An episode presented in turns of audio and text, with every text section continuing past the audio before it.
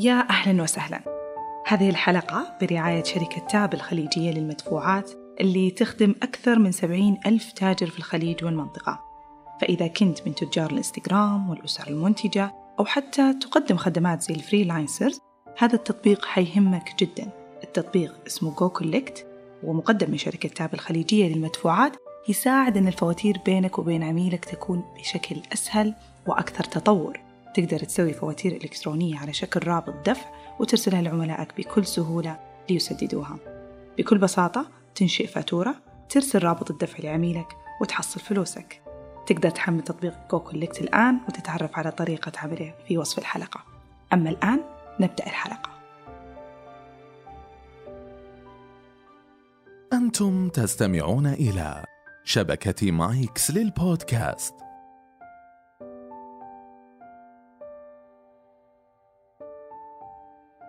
يا أهلا وسهلا بالصباحين والمسائيين من أصدقائي الجميلين. مرحبا بكم في حلقة جديدة من بودكاست كنبة السبت. البودكاست الذي يحمل طابع نفسي واجتماعي وفلسفي في أحيان أخرى لوجهة واحدة وجهة الإثراء الممتع. أهلا بكم أصدقائي. جاي اليوم وكل حنين وشوق كبير لكم وللحديث معكم.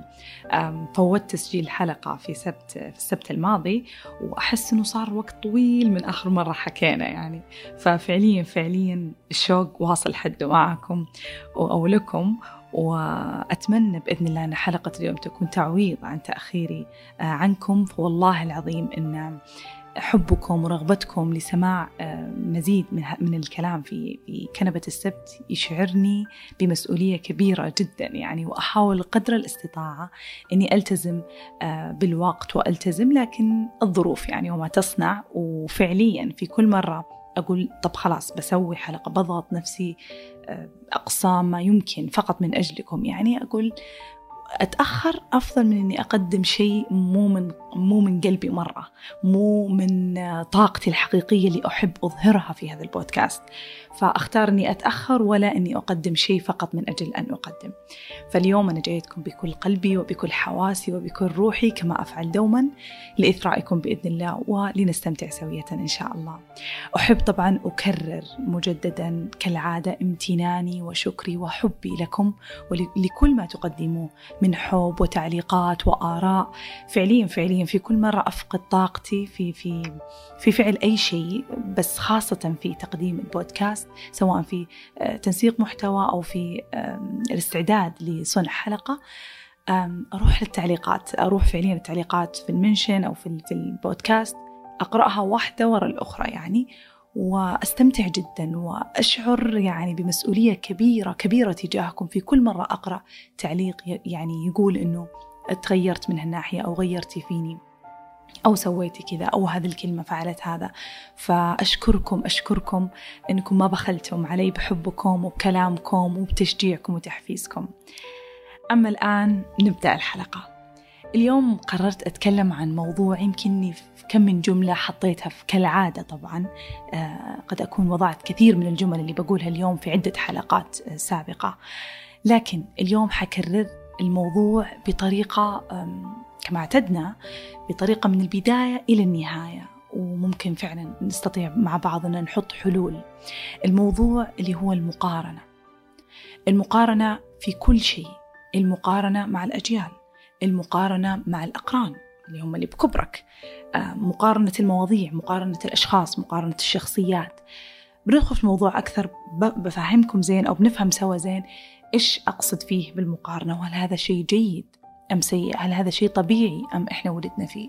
كبداية كبداية أول مرة شفنا فيها المقارنة للأسف تكون من الطفولة وأقولها يعني صدق صدق أقولها بحرقة إنه للأسف للأسف إن رأيناها منذ الطفولة.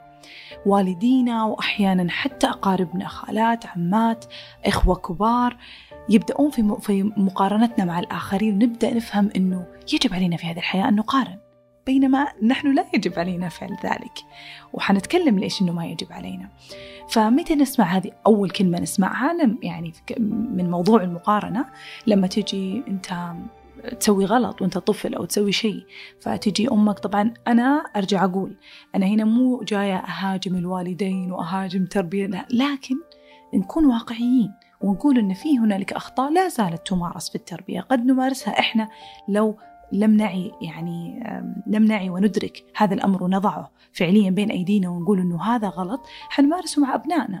فمن الجميل إننا إحنا نطرحه ونضعه فوق الطاولة ونتكلم عنه حتى فعليا ندرك إنه غلط وما نسويه مع أطفالنا.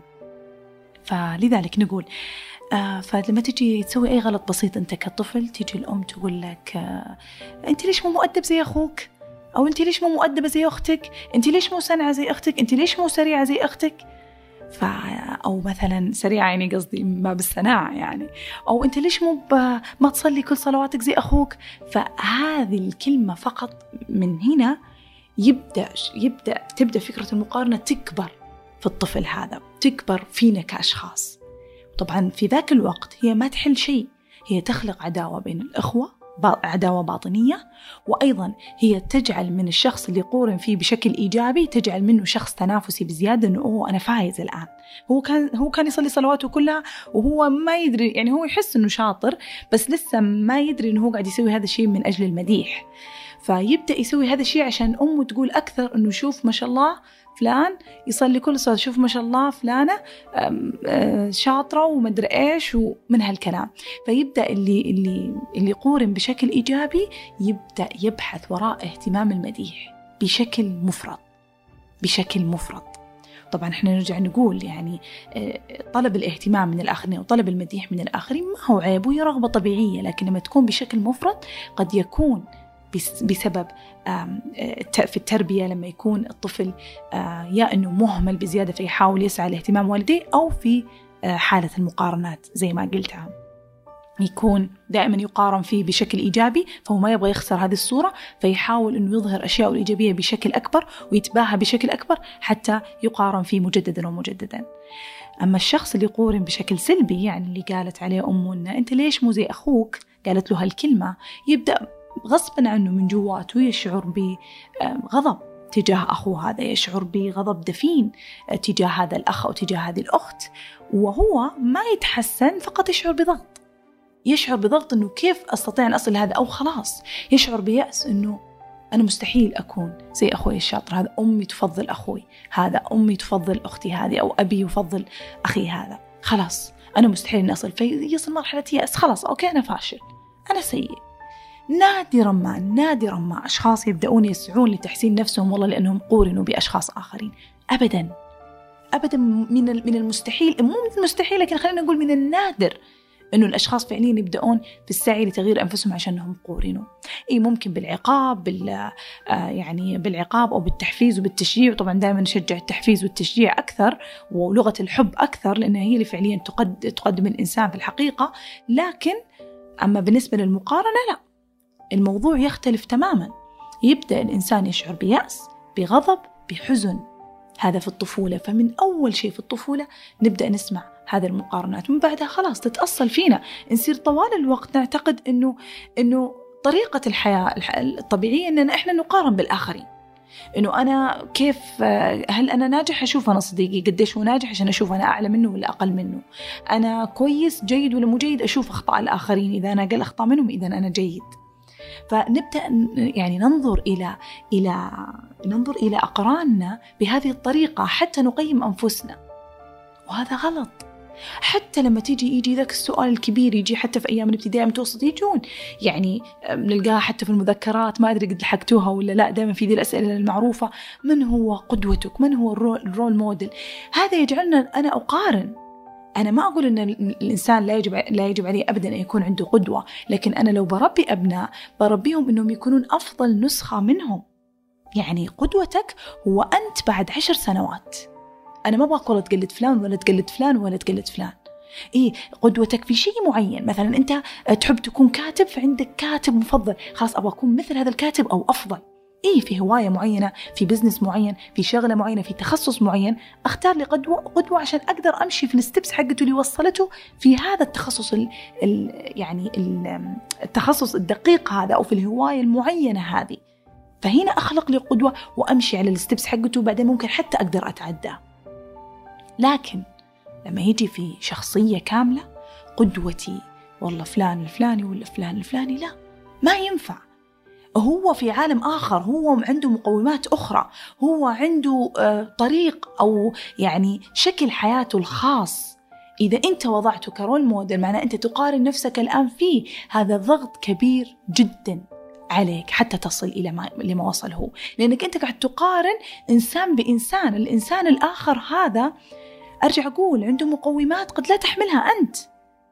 فأنت كذا بتحس بضغط عالي جدا أنه ليش أنا إلى الآن ما قاعد أصل لهذاك الإنسان؟ أو ما قاعد أصل لمواصيله؟ طبعا لأنه هو قد يكون عنده مقومات أفضل. ولما أقول مقومات أفضل هذا لا يعني فقط فكرة المال ولا فكرة دعم العائلة. أشياء أخرى إحنا ما نعرفها. في شيء في علم النفس يسمونه attribution error اللي هو نظرتنا أحيانا للأمور أو نظرتنا للناس في مواقف معينة أو في تصرفات معينة يسوونها فيها error فيها غلط. ليش؟ لأنه دائما يخفى عنا عامل مؤثر على هذاك الإنسان حتى خلق فيه هذاك الموقف يعني بلغة مبسطة. هذا مثال وجد في الكتاب في شرح هذه النظرية أنه آه، كانت تجربة بسيطة سووها وضعوا صندوق تبرعات أمام باب الكنيسة أو باب المركز. المهم أنه يعني آه، باب لمكان قاعدين يسوون فيه جمعيات خيرية ومن هالكلام.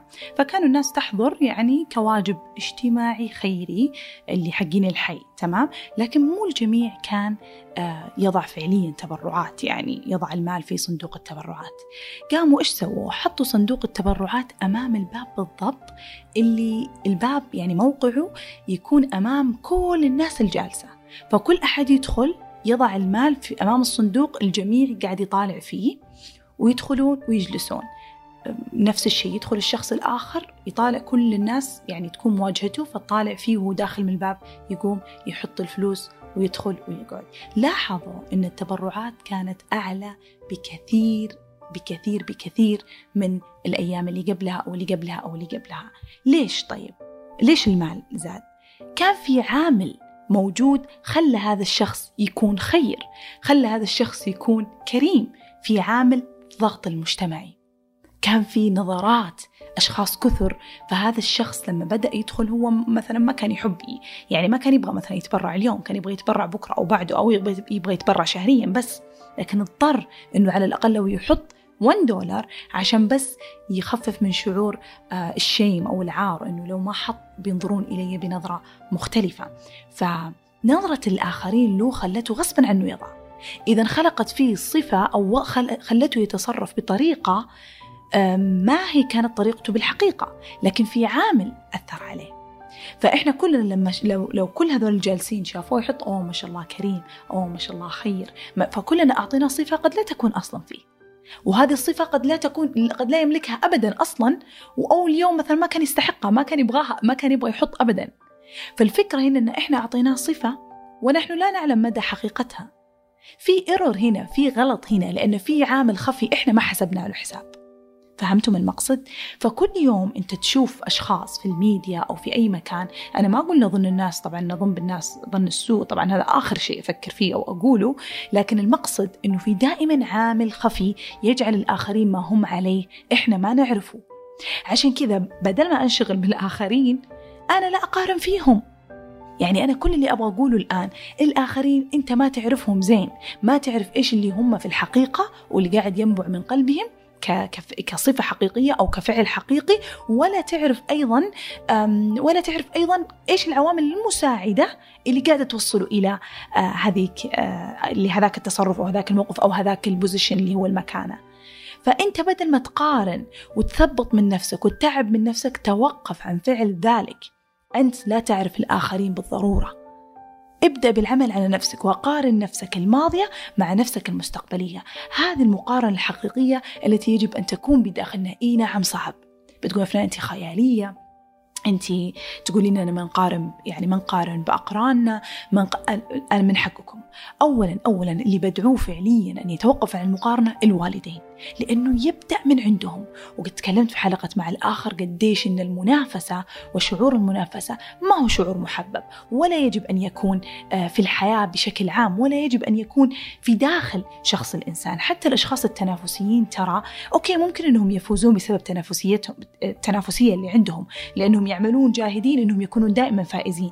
بس ترى لو تيجي على نفسيتهم تراهم دائما الناس متوترين دائما الناس ما يعيشون في سلام دائما غير راضين.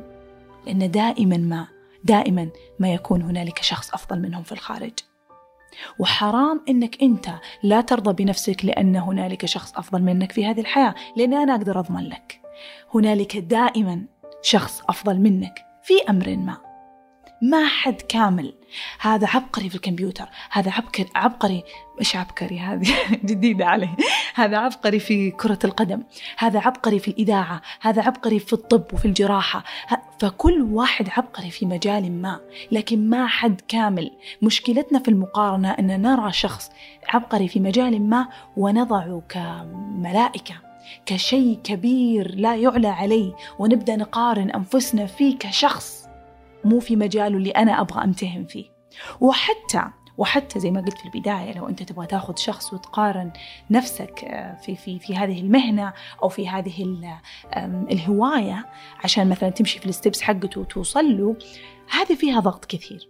أنا أفضل أنك تسأل الأشخاص المبدعين في مجالهم المجال اللي أنت تبغى تمتهنه تسألهم عن الطرق اللي وصلوا له يعني الطرق اللي وصلتهم إلى هذا المكان أو وصلتهم إلى هذا النجاح وتمشي فيها. أفضل من أنك أنت تشوف كيف حياته قاعد تصير ناجحة أو كيف حياته قاعدة تزدهر أكثر وأكثر بسبب اللي واصل له وتبدأ تدس نفسك وتدخل في حياته وتبدأ ب... لأنه غصبا عنك بعد هذا الوقت تبدأ تقارن حتى شخصيتك بشخصيته. فبدل أن تقارن تأكد أنك تعرف إيش السبل أو إيش الوسائل اللي هو قاعد يسويها حتى يصل لهذا النجاح. لأنه أرجع أقول لو أنت بدأت تقارن بنفسك بهذا الشخص كشخص مع الوقت لأنه غصبا عنك حتفقد نفسك حتفقد هويتك حتفقد جمال قوتك. أرجع أقول قد يكون المؤثر الحقيقي وبداية هذا الأمر هو في التربية. ولذلك أنا أدعو الآن الوالدين أنهم يتوقفون عن منافسة الأبناء مع بعضهم ويتوقفون عن فعل هذه المقارنات لأنها موجودة في اللاوعي فيدركونها. تعريف الوعي هو أنك أنت تتابع تتابع تصرفاتك وتوقف اللي لا اللي ما يفترض أنك تسويه حتى لو إنه صدر من اللاوعي شيء أنت متعود تسويه أو شفت والدينك يسوونه. لا تسويه مع أبنائك. توقف عن المنافسة. حتى فعليا قد قد ترون هذا الكلام مثالي لكن فعليا يا جماعة يعني اللي يبغى ينجب أطفال ينجبهم بكل حماسة إنه يربي بالفعل يعني يربي حتى حتى أستطيع أنا بكل سهولة أقول افعل هذا وافعل هذا بأريحية. ما حتقول أوه هذا شيء مثالي. لأنك أنت مستعد إنك تسعى يعني بأقصى ما يمكن أو أقصى أو تفعل أقصى ما لديك حتى يكون هذا الطفل مو مثالي لكن حتى التربية تكون مثالية لكن الطفل يكون في النهاية شخص سوي. فالشيء اللي أنا أقول لكم إنه دائما نشوفه حتى لما تقول يلا يلا من أسرع أبنائك يلا يلا من أسرع يرتب يلا من أسرع كل هذه كل هذه تخلق شعور منافسة عند الأبناء يشعرهم بقلق دائم يشعرهم بتوتر يشعرهم أنهم لازم يكونون أفضل. ودائما الخسران يكون زعلان ومعصب وهذا. يجي يجي واحد يقول إيه بس دعوة يا دكتورة؟ نبغى نعلمهم الفوز والخسارة الحياة فوز وخسارة. إيه لكن مو تعلمهم بهالطريقة. لما بيكبرون بيتعلمون بيتعلمون إن الخسارة أصلا هي درس. ما هي خسارة خسارة. لكن لما قبل شوية راحوا يسرعون فعلا في واحد عنده مقومات أسرع. هذا سريع وهذا مو سريع. فأنت كذا علمته إنك أنت شخص خاسر. بينما هو يمكن عنده مقومات أفضل. الآن مثلا بيدخل الغرفة وبي يعني بيذاكر شيء معين مثلا رياضيات ولوت إيفر وبينجح فيها بأعلى الدرجات بينما أخوه السريع ما حينجح في الرياضيات. لكن خلاص هو ما بيشعر بحماسة. فلن يستطيع الشعور بحماسة النجاح. ليش؟ لأن خلاص الأم قالت له أنت خاسر في هذيك المعركة أو في هذيك المنافسة. كيف تعتقد إن الطفل بيحسب انه اوه فقط في هذيك المنافسة؟ والله أنا خاسر. هو بيعتقد خلاص هذه صفة أنا أخسر أنا خاسر. فما بي ما بيستعد أو ما آه، بيقدر يستشعر آه، شعور النجاح أو شعور الفوز في الأشياء الأخرى لأنه على جبهته أنه هو خاسر. فلذلك تنتبه تنتبه من فكرة المنافسة مين أشطر مين أسرع مين أفضل ما يحتاج.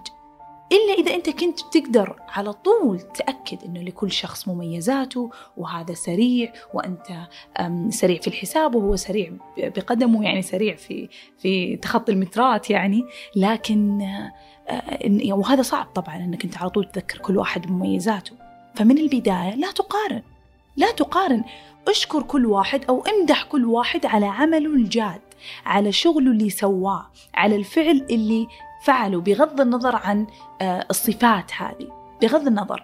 أصلا يعني من من الخطأ إنك أنت تقول تراك تراك أنت مرة شاطر أنت مرة ذكي أنت مرة ناجح أنت مرة آه، بطل. هذه مرة غلط. لأنها بتشعر بتشعر الطفل بضغط كبير جدا إنه لازم يستمر أن يكون كذلك.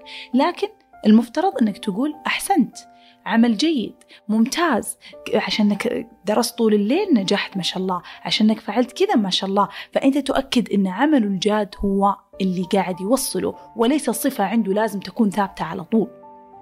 فأنت تنجح تمدحه لعمله. فلما أنت تجي تقارن بصفات كبيرة زي الفوز والخسارة خاسر وفائز كذا أنت حرمته من لذة فوز كبيرة. زي النجاح مستقبلا. ولا وفي تخريب أكبر وأكبر لما يجون يقارنون النجاحات. وهذه طبعا قلتها في حلقة سلام عليكم. أعتقد في حلقة السلام إنه الناس اللي يطالبون بالمثالية إنهم يكونون مثاليين كانوا دائما لأنهم نشأوا في بيئة مثالية. نشأوا في بيئة مثالية زعزعت السلام منهم. إيش هي البيئة المثالية؟ اللي لما يجي الولد عند أمه ولا أبوه يقول الحمد لله جبت نسبة 97 يقوم يقول الأب ليش ما جبت 100% إذا قارن ليه ما جبت 100% زي أخوك ليه ما جبت 100% زي صديقك ليه ما جبت زي الأول في الكلاس زي الأول يعني ما هو صعب ليه ما جبت. فهذه تسحب منه تشفط منه آه، سعادة النجاح. الامتياز اللي هو شعر فيه فقدوا تماما. شعور الإنجاز اللي بعد تعب وبعد دراسة وبعد هذه راحت منه تماما. وأنا ما أعني بكلامي هذا أنه أنا ما ما نبغى نشجع أطفالنا أنهم تكونوا درجاتهم عالية وكذا. لكن بدل ما تركز في النواقص وفي في الدرجات اللي نقصت. شوف إيش مقومات هذا الإبن. إيش الأشياء وبدل ما تركز في المواد اللي هو اولموست رسب فيها ولا اولموست تقريبا جايب فيها درجات واطيه ليه ما تشوف إيش الدرجات اللي يعني إيش المواد اللي كان فيها درجاته عالية ومنها تقدر تعرف إيش هو بيكون شاطر فيه؟ إيش تقدر تدخله دورات عشان ينمي, ينمي نفسه فيها؟ بدل ما تركز على مواطن الضعف وتجيب مدرسين خصوصيين وتدرسه غصب في هذه المادة اللي هو ما تدخل مخه ابدا. رغم إنه خلاص ينجح فيها ويسلك لكن إلا أنت تبغى مثالي في كل المواد وإلا أجيب له مدرس خصوصيين وإلا أضغطه في هذا الأمر بينما في مواد أخرى قاعد تقول لك تعال نمني فيها أنا فيها شاطر جدا ويستطيع أن يكون تخصصي الجامعي وأقدر أكون فيه لامع جدا لأنه امتصاصي لمعلومات هذه المادة اللي قاعد أخذ فيها آه، درجات كاملة امتصاصي سهل فيها فلذلك قد تكون فعلا طريقي قد تكون فعلا ميولي. فالوالدين بدل ما يعني يجون يقارنون حتى النجاح وياخذون لذة الفوز ولذة آه لذة الامتياز من أبنائهم بهذه الطريقة يجب عليهم أن يرون طرق أخرى في مساعدة أبنائهم بطريقة أنه يجدون إيش شغفهم إيش ميولهم في هذه الدرجات من الشهادات يستطيعون معرفة ذلك بدل من التركيز فقط على مواطن الضعف ومحاولة تقويتها.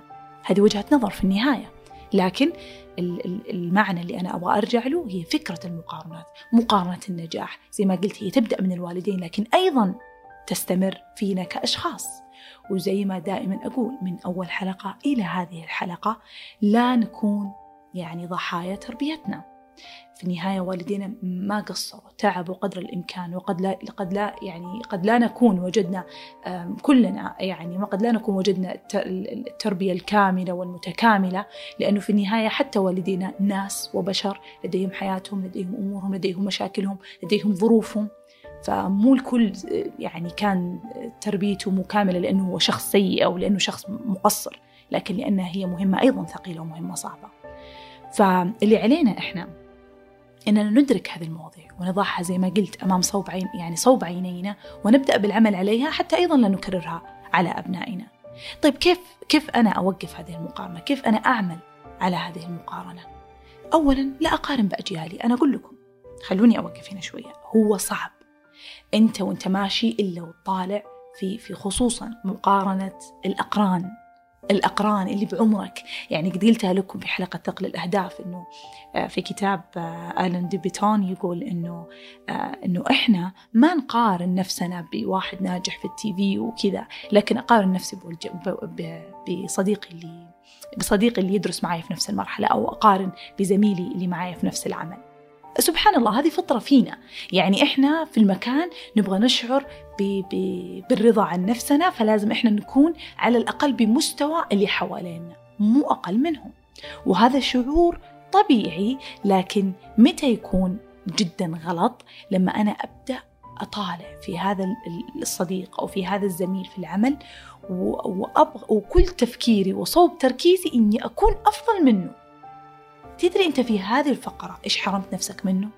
حرمت نفسك من توجهات وطرق قد تكون أفضل أضعاف أضعاف المرات من هذا الشخص اللي جنبك.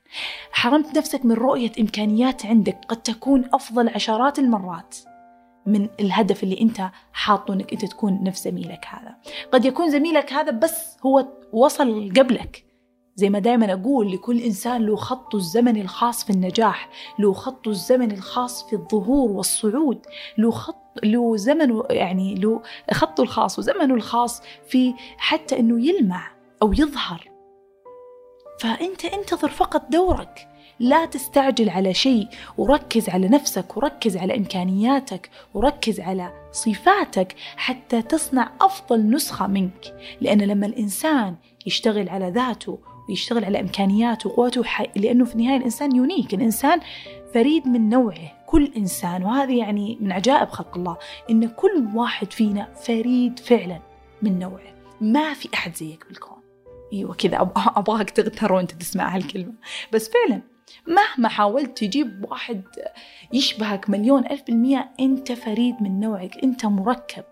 مركب سبحان الله في خلقتك في روحك في جسدك في نفسك. أنت مركب من ظروف مختلفة من حياة مختلفة لغة مختلفة هوية مختلفة. مهما حاولت إنك يعني مهما حاولت إنك تقول لا يعني يعني مثلا طيب مثلا أنا وأخوي أكيد إن إحنا نفس البيئة نفس كل شيء نفس هذا إلا ويكون تركيب تفكيركم مختلف. طريقة تربيتكم اختلفت بشكل أو بآخر. زملائكم مختلفين بشكل أو بآخر. فلذلك في النهاية تكون أنت فريد من نوعك. فلما أنت تركز على على آه، على على هذا الشيء الفريد في داخلك بالشخصية الفريدة جواتك حتكون فعلا شيء مميز. حتلمع إلا وحتلمع لأنك أنت ركزت على شخص ما حد قد شافه قبل وقاعد تظهر هذا الشخص مو قاعد تسوي كوبي للأشخاص الثانيين وقاعد تنسخ الأشخاص الثانيين وتضعهم بداخلك. أنا أنا ممكن يعني أنا كان عندي نظرية مرة فلسفية إنه إحنا عبارة عن كل شخص قابلناه في حياتنا.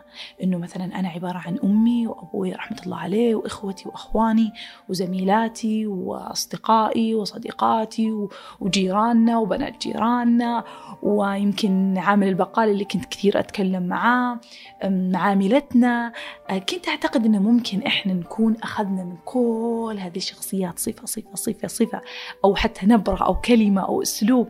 يعني كان عندي هذه الفلسفة أنه ممكن إحنا فعليا عبارة عن مركب من كل الأشخاص اللي قابلناه فلو إحنا مثلا أخذنا شخص ولد ووضعناه في غرفة غرفة بس ندف له الأكل والموية ما يعرف أشكال الناس كيف بتكون شخصيته؟ كنت دائما يعني يجيني هذا التساؤل. إيه، يعني فالحقيقة ما وجدت جواب لهذا التساؤل لكن لازلت مؤمنة بتأثير الناس علينا.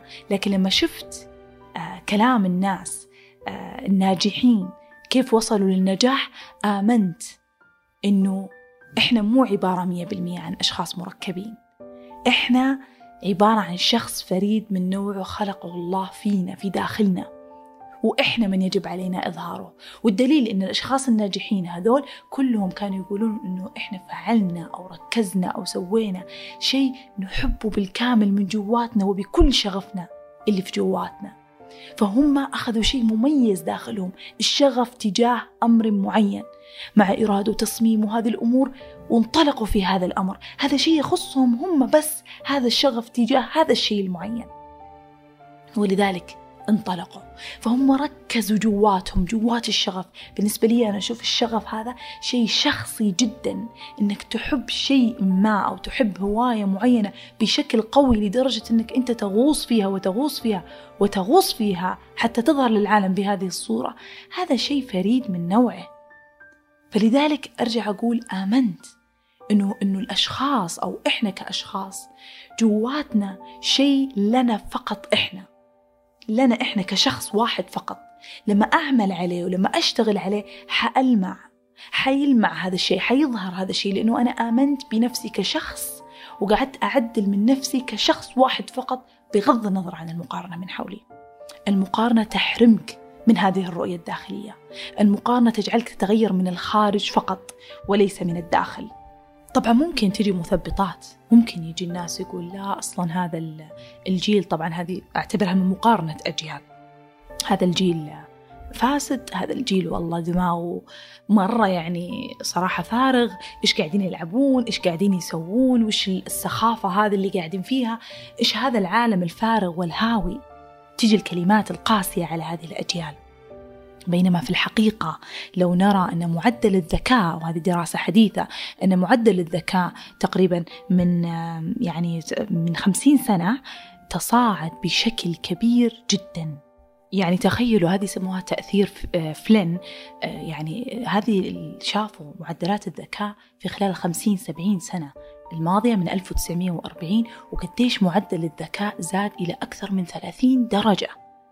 خلال هذه السنوات كلها. هذا يعني أن الأجيال قاعدة تزيد ذكاء مع التطور مع كل هذه الأمور معدل الذكاء قاعد يرتفع. والدليل أيضا أن الأجيال قاعدة تكون أذكى وأذكى أن التطور قاعد يصير أكبر وأكبر. واللي قاعدين يطورون مو شرط إنهم ترى من عامل عامل فيل هم في النهاية من الأجيال هذه اللي قاعدة تنمو واللي قاعدة تكبر واللي لا زالت حية. فبالتالي يجب علينا أن نتوقف عن حتى مقارنة الأجيال. يجونك حقين الثمانينات معليش إحنا كنا وكنا. وأنتم التسعينات أطفال يجون التسعينات يقولون لا والله أنت ما شفت الألفية ذول حقين الألفين مواليد ألفين. قسم بالله هم مدري وشو صايرين بس حقين لعب وحقين مدري إيش وفلوسهم آه، تجيهم آه، من لعب وسخافات ولا تطور عقلي ولا ويلا وكل جيل يسب في الجيل الثاني. وتيجي هذه صراع الأجيال بسبب المقارنة. وفي النهاية إيش, إيش نستفيد من هذه المقارنة غير الغضب بين هذول الأجيال وبين التحطيم للأجيال اللي, اللي قاعدة تحس نفسها قاعدة اللي تحس نفسها كويسة ومتطورة. فالمقارنة دائما ما دائما ما نتائجها تكون سلبية. تبغى تقارن بأحد؟ قارن نفسك بنفسك. نفسك الآن مع نفسك القديمة مع النفس التي تريدها بعد عشر خمسة عشر سنة. طبعا على فكرة صراع الأجيال ما هو شيء جديد يعني أتذكر كان يعني قرأتها في مكان يعني عاد ما أدري هذه حقيقة ولا لا لكن إنه لقوا جملة مكتوبة كذا باللغة الهيرو هيروغلوفية على جدار معبد فرعوني كذا لقوا كلمة كذا أو جملة كتبها واحد فرعوني يعني إنه هذا الجيل مدلل ولا يصلح لشيء ولا ولا يصلح لشيء. يعني تخيلوا هذا متى مكتوبة؟ يعني من مئات مئات السنين محفورة. بهذه اللغة القديمة جدا. تخيلوا يتكلم عن هذاك الجيل إنه مدلل ولا يصلح لشيء. شوفوا اليوم إحنا فين. شوفوا اليوم إحنا فين. أكيد إن الجيل ورث علمه للجيل اللي بعده للجيل اللي بعده. وشوفوا إحنا اليوم وين وكيف. فمعروف صراع الأجيال ومعروف إن للأسف يعني إن الجيل دائما ما يؤمن بالجيل اللي بعده. ويجي الأب يقول إيش عيال إيش قاعدين يسوون؟ إيش ذا اللعب الفارغ؟ وإيش ذا يعني فيجي هذا الكلام السلبي تجاه الأجيال الجديدة. ما يمنع أنك أنت تشوف أشياء فعلا تكون فارغة وسخيفة وهذا لكن خلونا نكون صادقين. هو في الميديا ساعدتنا أننا نشوف هذه الأشياء السخيفة والأشياء اللي ما تعجبنا والأشياء اللي ما نعتقد أنها منطقية قاعدين نشوفها بشكل أكبر وبشكل أكثر لأن الميديا وصلتها. لكن حتى في الأجيال الماضية كان في أشياء سخيفة وأشياء غبية وأشياء غير منطقية لكنها كانت في البيوت أو كانت في الحارات. ما كانت تبين للعالم حتى يشعر العالم جميعهم أنهم لهم الحق أن ينقدون هذا الجيل. فبدل ما نقارن بدل ما ننتقد طبعا المقارنة دائما هي عبارة عن نقد للأسف. فبدل ما نقارن وننتقد نركز على العوامل القوية والعوامل آه، الكامنة أو خلينا نقول القوة الكامنة في هذا الجيل والقوة الكامنة في هؤلاء الأشخاص. نطلع الجيد من السيء لأنه مية بالمية فيه. مية بالمية فيه. هذا الجيل نعم يصلح لكل شيء. نتوقف عن المقارنة نتوقف عن النقد نتوقف عن مقارنة أي شيء أي أحد. أنت الآن مو في منافسة. أنا ما قاعد أقول لا نسوي منافسات في هذا العالم. سووا مسابقات سووا آه آه الفورمولا سووا الراليات سووا إيش اسمهم هذول حقين آه, كأس العالم. سووا المنافسة في النهاية مدة معينة على الأقل. وفرق تحاول إنها تجتهد حتى تفوز وكذا. وخلاص مدة معينة كلها شهر شهرين ولا يوم يومين مسابقة. لكن طوال عمري طوال حياتي أنا أقعد أقارن مع ناس مع أشخاص؟ كذا أنا بكون استنفذت طاقتي. وحتى لو نجحت في في في هذه المقارنة أن أحسن من نفسي حكون حسيت نفسي من خارجيا فقط وليس داخليا. يعني بس عشان أصير أفضل من هذاك مثلا في درجاته أو أفضل من هذاك آه، من ناحية شهادة معينة أبغى أخذها. طب بعدين؟ بعدين. يلا مين اللي بعده انت بتقعد تقارن فيه ما شاء الله. ترى مصيرك مصيرك. تجد نفسك تقارن وتقارن وتقارن حتى لا تكون را يعني تصل لمرحلة إنك ما تكون راضي عن نفسك ابدا لأنك أنت مكمل تشوف الناس اللي أفضل منك. زي ما قلت لكم قبل. طيب فنرجع نقول مقارنة الأجيال متوقعة لكن إحنا بيدنا كل بيدنا إن كل واحد فينا يتوقف عن هذه المقارنة السخيفة والانتقادات السخيفة. إيه نؤمن إن في هذا العالم في شر وفي سخافة وفي آه، أشياء غير منطقية لكن أيضا في الجانب الآخر في أشياء جيدة ويجب علينا أن نؤمن فيها ونسلط الضوء عليها. هذا واحد. اثنين طبعا أنا مو قصدي هذه يعني يلا خلونا نجيب آه، من من جيل الألفين نجيب واحدة ما شاء الله نجحت وأخذت آه، مية بالمية في مدري إيش. وما شاء الله في هناك بنت شاطرة سوت كذا وكذا وفي ولد ما شاء الله سوى كذا كذا لا لا لا.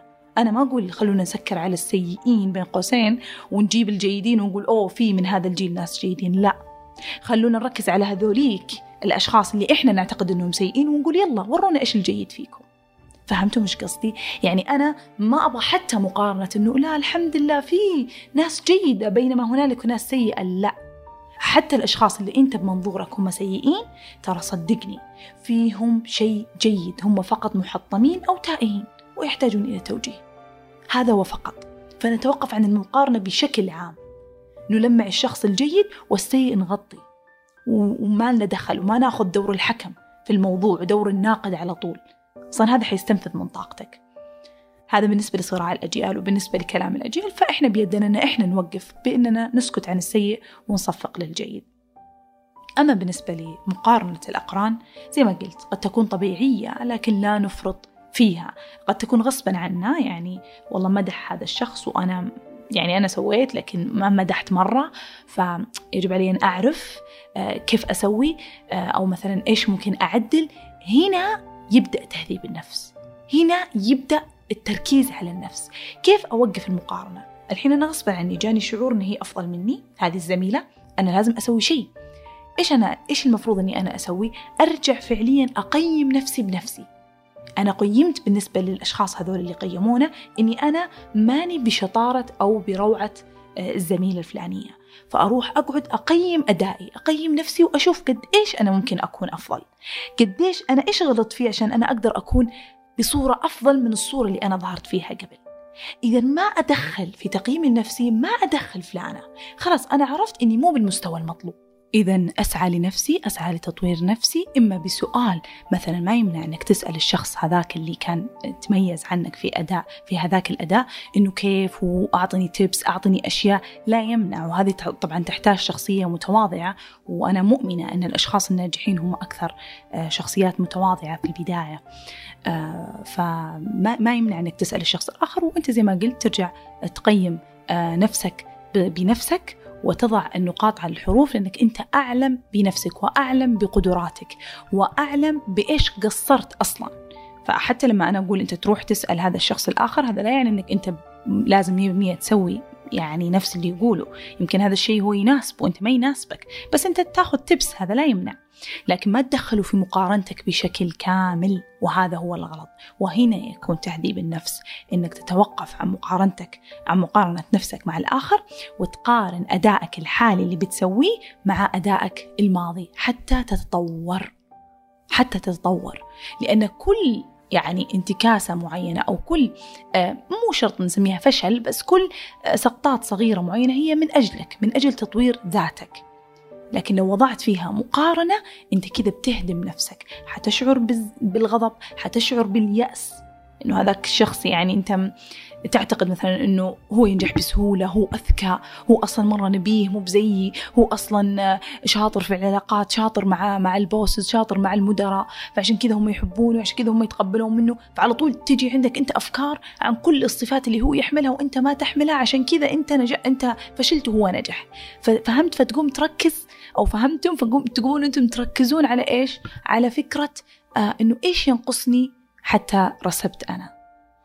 يعني بطريقة سلبية وبطريقة آه، تراجيدية تمنعك من التقدم. لكن لو قعدت مع نفسك إيش نقص في أدائي أو إيش نقص من صنعي أو من الشيء اللي أنا صنعته أو عملته حتى أحسن من نفسي؟ أنت كذا أعطيت نفسك اليد العليا في الموضوع. مسكت زمام الأمور أن هذا الأمر قابل للتعديل. لكن لو وضعتها في صفاتك ودبستها في صفاتك كذا أنت يأست من نفسك. لأنك أنت في رأسك من الصعب تغيير الصفات. وأنا أقول لك تزكية النفس وتغيير الصفات قد يكون ممكن يعني وأنا أغلب البودكاست أنا أوصي عليه يعني. أنا مؤمنة بأن الإنسان يستطيع أن يغير من نفسه لكن تغيير النفس يحتاج وقت طويل ويحتاج يعني رحلة رحلة تغيير ذات. لكن تغيير أدائك تغيير طريقة دراستك طريقة تقديمك للبرزنتيشن طريقة طريقة عملك مع زملائك عملك في whatever إيش كان عملك يعني هذا سهل تغييره لأنه هو في النهاية عبارة عن steps عبارة عن خطوات عبارة عن one two عبارة عن عبارة عن علم مثلا أو عبارة عن شيء أنت تفعله أو تعمله. فتحسين أدائك أسهل بكثير من تحسين شخصيتك. فبدل ما تركز على الصفات التي تنقصك في جواتك واللي خلت صاحبك يتميز عليك ركز في أدائك الناقص حتى تكمله وتعمل عليه بأنك تطوره وتنجح منه. على فكرة هذه العملية حتغير من صفاتك لاحقا حتصل لكل اللي تبغاه. أنت فقط توقف عن المقارنة وإذا أنت مرة تبغى تقارن لا تنسى قارن نفسك بنفسك. هذا الشيء حيطورك وأيضا حيقلل من العدائية بين زملائك وبين أصدقائك بطريقة لا لا تتخيلها. بطريقة لا تتخيلها. حتلاقي نفسك حتى اللي يتكلم عن المشاهير ومن المشاهير ويمكن قلتها في حلقة أتوقع في حلقة مع الآخر أو الحلقة اللي قبلها تكلمت عن أنه كيف في ناس تجي تحسد الواحد على نعمه أو تحسد على الواحد إنه كيف تجي له ذي النعمة بسرعة. هذا مشهور ويجي له تجي له الريال أو يجي له يجي له مليون وهو قاعد مكانه. هذه طريقة حسد يعني. فحتى هذول الناس بتبدأ أنت يا الله تقول كيف هم يفكرون كذا؟ كيف يفكرون إنه يعني إنه هذا الشخص يجي له فلوس كثير ليش وما أدري إيه. تحس إنهم يا الله هذول مرة فارغين منشغلين مرة بالآخرين. لأنك أنت إنسان قاعد تشتغل على نفسك وبس. قاعد تعمل على نفسك ومؤمن إنك ممكن تصير زي هذول وأفضل. وتستطيع يعني أسهل عليك إنك أنت تستطيع إنك تفرح لهذول. تفرح اللي يكسب المال بسرعة أو تفرح للي إحنا نسميه مثلا محظوظ قاعد يكسب كثير مثلا. أه، يعني تفرح لأي شخص قاعد يحقق حلم أنت كان ودك تحققه. لأنك أنت ما قاعد تقارنه هو شخص وأنت شخص وأنت لك خطك الخاص خطك الزمني الخاص اللي في بتصل فيه للي تبغاه فور سعيك له. فهي كل كل المسألة أنك أنت تسعى في طريقك الخاص طريقك أنت وفقط. الله سبحانه وتعالى تعالى يقول وأن ليس للإنسان إلا ما سعى. إذا أنت سعيت حتحصل حتحصل كل اللي تبغاه وحتوصل لكل اللي تبغاه. ففك نفسك من مقارنة آه، سعي الآخرين وكيف وصولهم وغيرتك من وصولهم أو غيرتك من مكانتهم. اسعى بالشيء اللي أنت تبغاه وباللي أنت تحب مع نفسك وبنفسك. ستصل صدقني. وأرجع أقول يجون ناس مثبطين أنتم الجيل وأنتم مدري إيه. لا تسمع لمقارنات الناس لا تسمع حتى لحديث الناس عن أشخاص آخرين. كل وقصته كل وعوامله كل وظروفه. فخل الناس بحالها سعيدة مو مبسوطة ناجحة مو ناجحة. خل الناس بحالها وركز على نفسك. ركز على نفسك ركز على أدائك عملك. ثم تبعا شخصيتك ونفسك وروحك. بهذا الأمر أنت حتصل فعليا يعني لتركيز عالي. حتصل للأشياء اللي أنت تبغاها أسرع وبشكل أكبر وبشكل أفضل وبمشاعر أفضل. حيجيك شعور رضا الشعور اللي يفقده كثير كثير من الناس الناجحين حتى. يعني في ناس ناجحين وفي مكان آه، مرة ممتاز من الناحية المادية من الناحية العاطفية من نواحي كثير لكن ليسوا ما عندهم رضا زي ما قلت لأنهم تربوا على التنافسية. وأعتقد إنه أيضا هذا المجتمع يدف الأشخاص كثير وقلتها في حلقة ثقل الأهداف يدف الأشخاص كثير للسعي وراء النجاح في في عرب في في عجلة لا تقف. في عجلة لا تقف لازم الواحد يوقف نفسه ويستوعب هذا الأمر ويتأمل أكثر في آه، في يعني في المرحلة اللي وصل لها ويمتن أكثر ويسعد أكثر. لكن أرجع أقول أنت لما توقف نفسك في هذه يعني في في الخطوة اللي أنت نجحت فيها ووصلت فيها لا تلتفت عن يمين وشمال. لا تشوف مين اللي قاعد مو موقف معك وقاعد يمشي فوق وقاعد يسرع وقاعد يصل. لا تطالع في أحد. لا تطالع في أحد لما أنت توقف وتتأمل وتمتن. أنت هنا في لحظة واضع نفسك في كبسولة كبسولة امتنان لا يوجد فيها سوى أنت وخالقك. أنت وخالقك وفقط. فيجب عليك في هذاك الوقت أنك أبدا ما تلتفت يمين أو يسار. أرجع أقول قد تكون مقارنتنا مع أقراننا من الصعب علينا أحيانا نوقفها أو أننا نمسك نفسنا عنها. لكن لا يمنع أنك في البداية تقارن. ووقف وقف نفسك عند هذه المقارنة. وارجع قول يجب يعني يجب علي أن أقارن نفسي بنفسي. أداء السابق مع أداء الحالي شخص الماضي مع شخصي الحالي. حتى في تطور شخصيتك وفي الصفات اللي لديك الآن تيجي مثلا تقول يا الله فلانة ولا فلان شخصيته حلوة وشخصيته كذا ومدري إيش والجميع يحبه والجميع ارفق بنفسك ارفق بنفسك. هذاك الشخص سعى حتى يصل إلى هذه المرحلة مثلا من شخصيته اشتغل على ذاته أو قد يكون فعليا عنده عوامل كانت تساعده أنه يكون هذا الشخص. فأنت ارفق على نفسك. شوف أنت قديش غيرت في نفسك قديش تعبت على حالك قديش صبرت على أشياء كثير حتى لا تكون أسوأ من هذا اللي أنت فيه من مشاعر سلبية مثلا أو من صفة سلبية ما تحبها في نفسك أو في ظرف أنت ما تحب تكون فيه. يعني ركز على الإيجابيات اللي فيك. ركز على ما صنعته أنت آه، بنفسك. لا, لا تضع نفسك في قائمة سوداء والشخص الآخر هذا في قائمة بيضاء. وكأن أنت من المستحيل تكون آه، يعني تكون آه، موازي لشخصية هذاك الشخص أو حتى قريب منها. صدقني أنت أنت أفضل بكثير أو أو يعني بعشرات المرات. أنت بس ما عرفت إيش الجيد فيك ولا طلعت الشيء الجيد فيك. ما ما آمنت في هذا الشيء الجيد. نفس صراع الأجيال. الأجيال إيش كانت مشكلتها؟ أنهم ما يؤمنون بوجود الجيد داخل السيء. نفس الشيء أنت. اللي قارن عادة يكون شخص لا يؤمن بالشيء الكبير والجيد والجميل والفريد من نوعه بداخله أو بداخل نفسه. فكل ما علينا كل ما علينا أنه نفعل إننا نفعله في هذه الحياة بينما نسعى للأشياء اللي نحبها. طبعا غير أن نستمتع في الرحلة وما نكون يعني شادين على نفسنا حتى نصل لهذه الأهداف بقوة وننسى متعة اللحظة وننسى متعة الأيام ومتعة العلاقات ومتعة الأهل ومتعة الأشياء البسيطة كالأكل اللذيذ لا ننسى لا ننسى. إننا ما نقارن مع اللي حوالينا ولا ننسى إن لكل شخص قصته الخاصة وعوامله الخاصة وحياته الخاصة وخطه الزمني في النجاح الخط الزمني الخاص. هذه أهم جملة أبغاك تطلع فيها.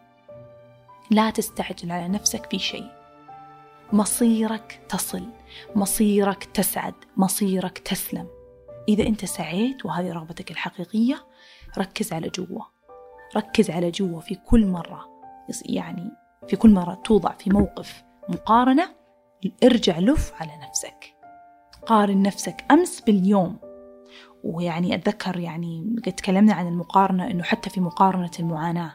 يعني مثلا لما تجي تتكلم مع شخص ويجي الشخص يقول لك إيش دعوة أنت تحس كذا يثبطك يعني؟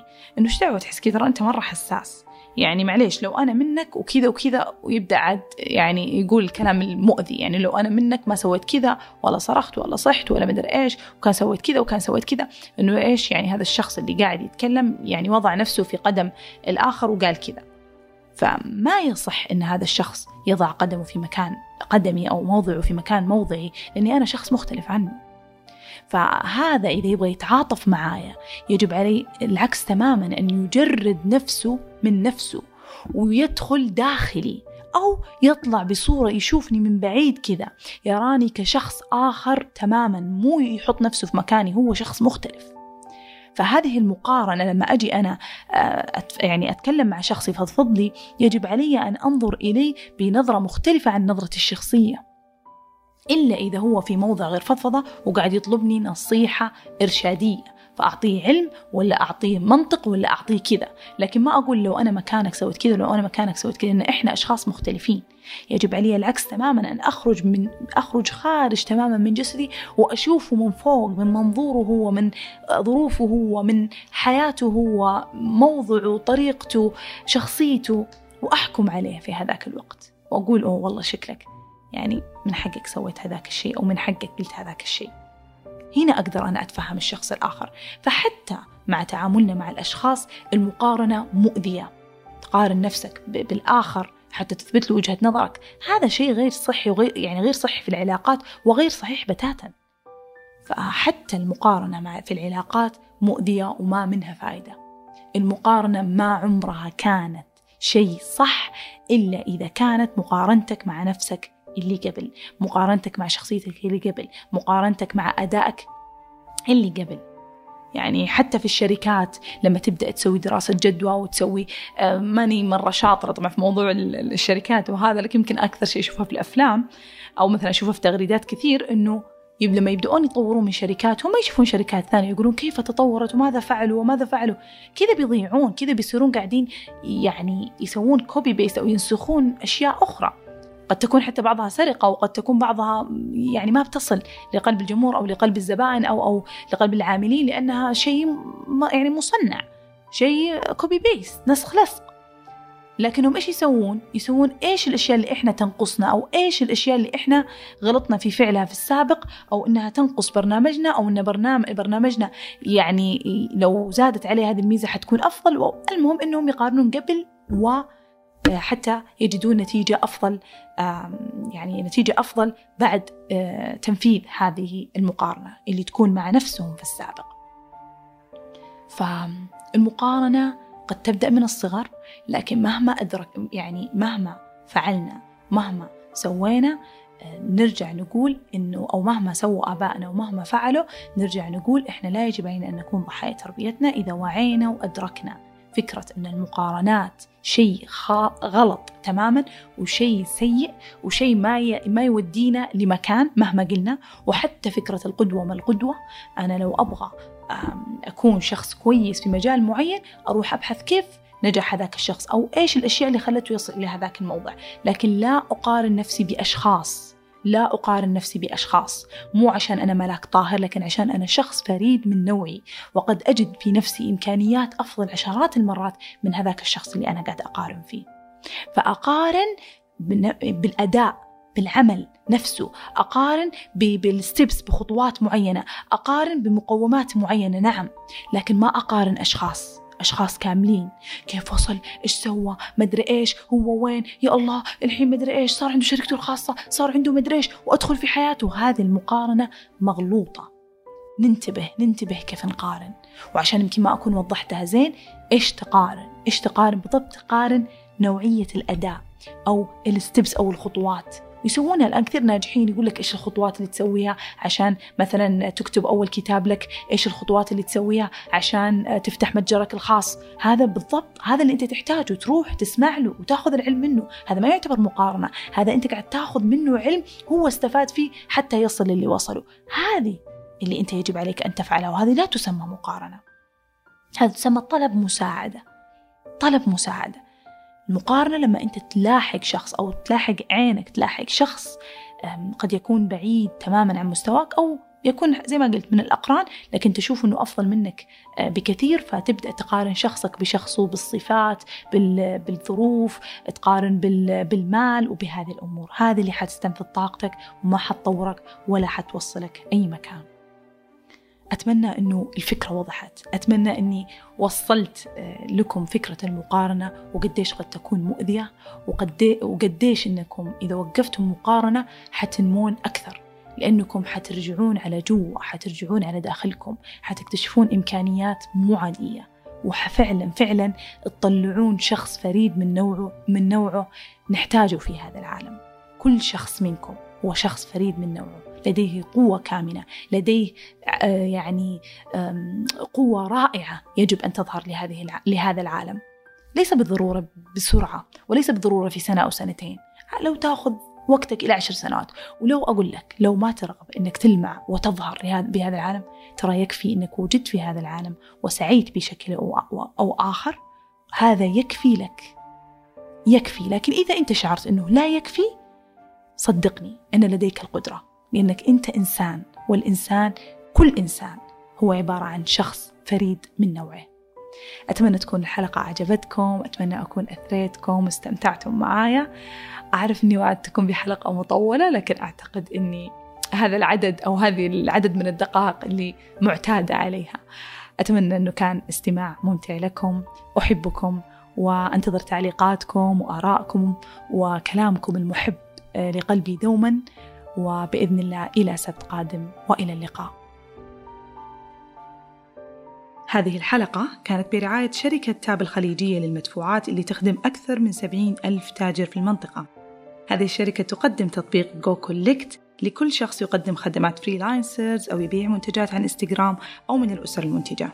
حيساعدك هذا التطبيق إنك تسوي فواتيرك على شكل روابط دفع وترسلها لعميلك على الواتساب أو SMS أو الإيميل ومن خلال هذا الرابط يسدد العميل الفاتورة بأي وسيلة مدى Apple Pay أو حتى البطاقات الائتمانية.